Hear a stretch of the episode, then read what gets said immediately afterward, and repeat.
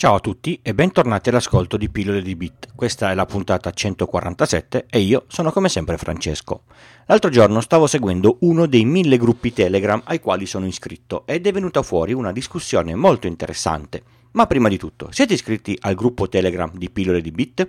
Siamo più di 250 e si chiacchiera di un po' di tutto quel che è tecnologico, persino del canale Telegram del Ministero della Sanità che mette un link shortener che punta a un gruppo Telegram sbagliato che viene subissato di richieste inutili e fuori contesto. Insomma, ci si diverte parecchio.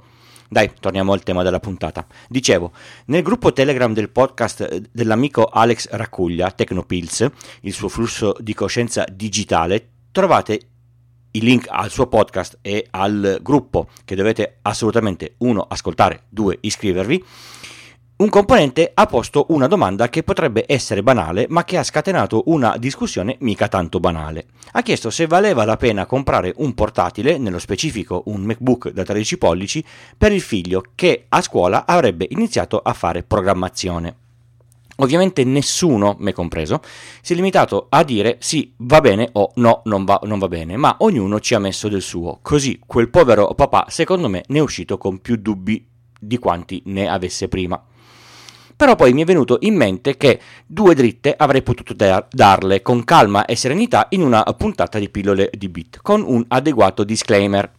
Mi occupo di informatica da prima dell'avvento dell'euro e da prima del Millennium Bug, insomma, qualcosa ne so.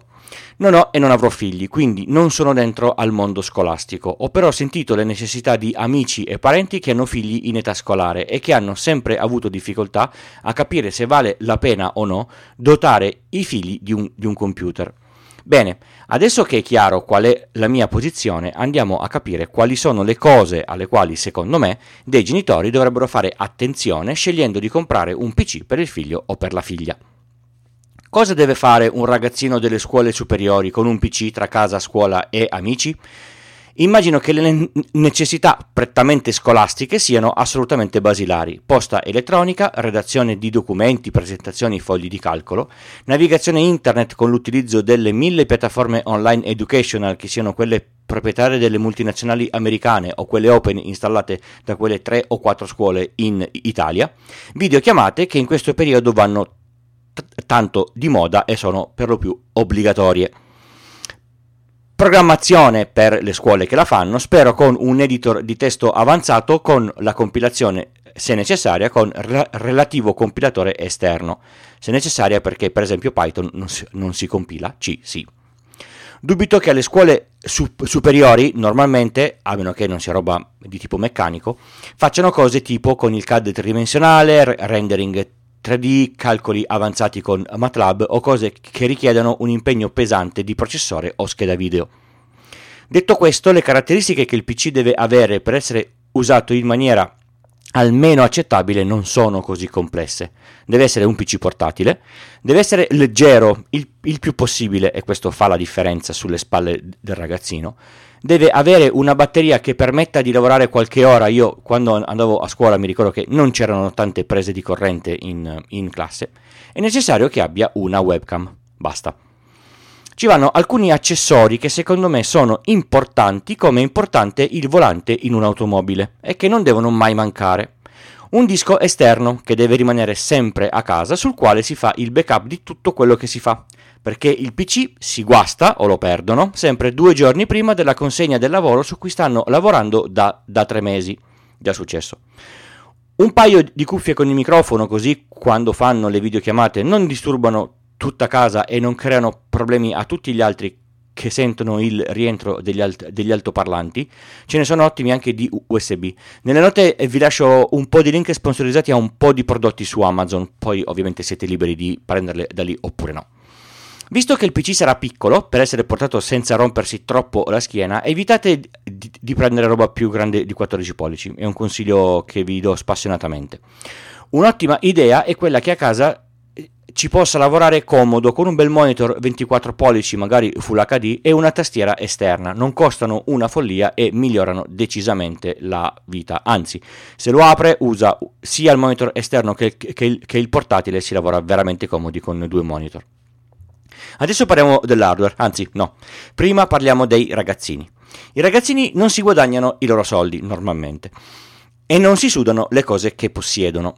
Questo porta ad avere una scarsa attenzione alle cose che hanno. Vuol dire che avere un PC portatile da usare a scuola lo espone a un altissimo rischio di problemi fisici, quali: papà, l'ho poggiato sul banco e non lo trovo più.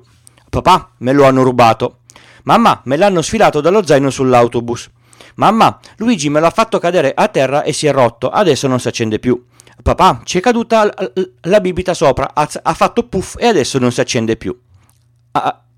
Adesso, davvero vi viene voglia di spendere più di 500 euro per un PC portatile che potrebbe facilmente fare quella fine? In ultimo, ma non meno importante, il sistema operativo. Se a scuola non mettono vincoli tipo useremo moltissimo Microsoft Access oppure lavoreremo solo su Xcode, no, quest'ultimo dubito fortemente, potete scegliere un sistema operativo qualunque. In ogni caso, prima di comprare un PC per la scuola, chiedete agli insegnanti cosa useranno, è molto importante, anche se temo che la risposta sarà del tipo non lo sappiamo ancora. Bene, è giunto il momento di ricapitolare tutto e rispondere alla domanda: ma se io avessi un figlio che mi chiede un PC da usare per studiare, che cosa gli devo comprare? Opzione 1, la più economica, più nerd, più a rischio bullizzazione del figlio o della figlia. Un vecchio PC portatile con Linux sopra. Lo si prende, gli si dà una bella pulita con un panno umido, si prende una distribuzione Linux facile, le varie guide e lo si installa insieme. Io inizierei da una bella Xubuntu, un sistema leggero che va benissimo anche con PC molto vecchi e che ha software per qualunque cosa. Sicuramente con le attività che vengono fatte a scuola non si sentirà la mancanza del software necessario per studiare, c'è davvero tutto.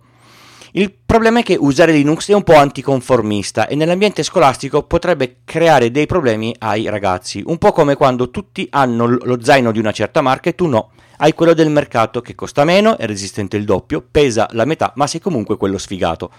Potrebbe anche succedere, e non è cosa da poco, che l'insegnante spiega le cose in Windows e il ragazzino che ha Linux deve tradurre per il suo sistema operativo. Se non è un po' rapido, potrebbe perdersi parti di lezione, banalmente perché non c'è Start Word, ecco.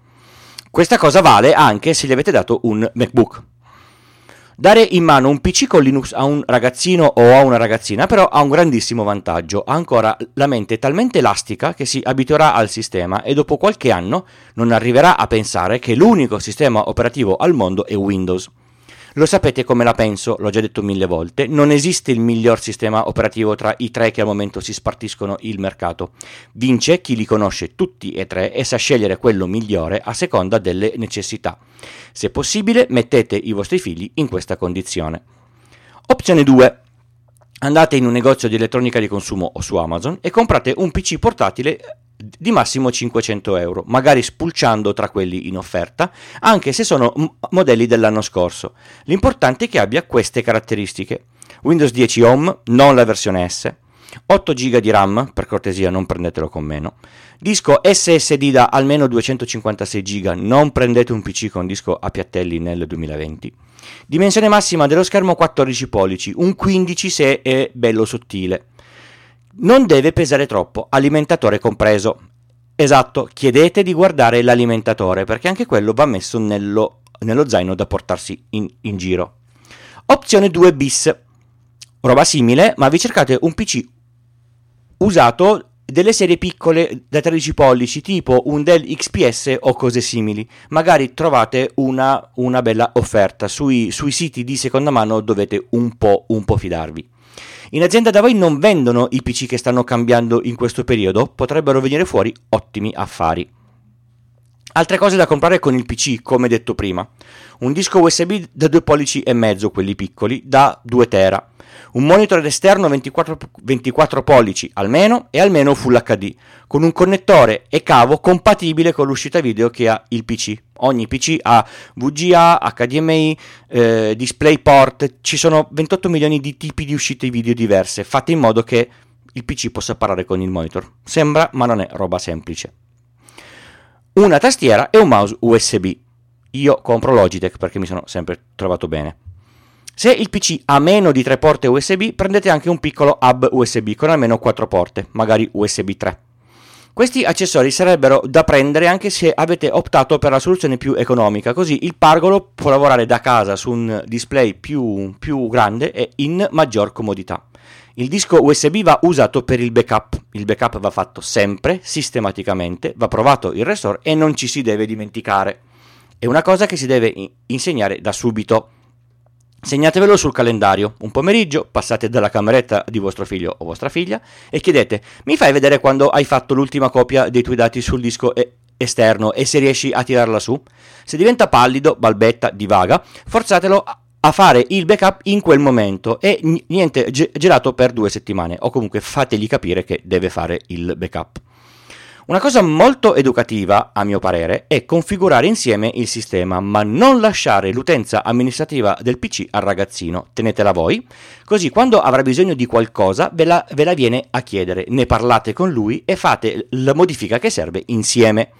Non lasciate correre, non lo abbandonate da solo. Finisce che si fa male sul sito sbagliato o con il programma sbagliato. Se il compagno gli dice: oh, guarda che ho trovato questo software che è una bomba, provalo subito, avete un buon 80% di possibilità che è sicuramente qualche cosa che fa qualche danno sul PC. Se non lo può installare subito è un bene. Se ha Linux e non lo può proprio fare, spesso è anche meglio. Durante la configurazione ricordate la sicurezza in poche semplici mosse. Tutti i sistemi operativi permettono di crittografare il disco, fatelo, scegliete una password e scrivetevela da qualche parte. Senza quella password tutti i dati sono irrimediabilmente persi, se lo rubano nessuno potrà accedere al disco.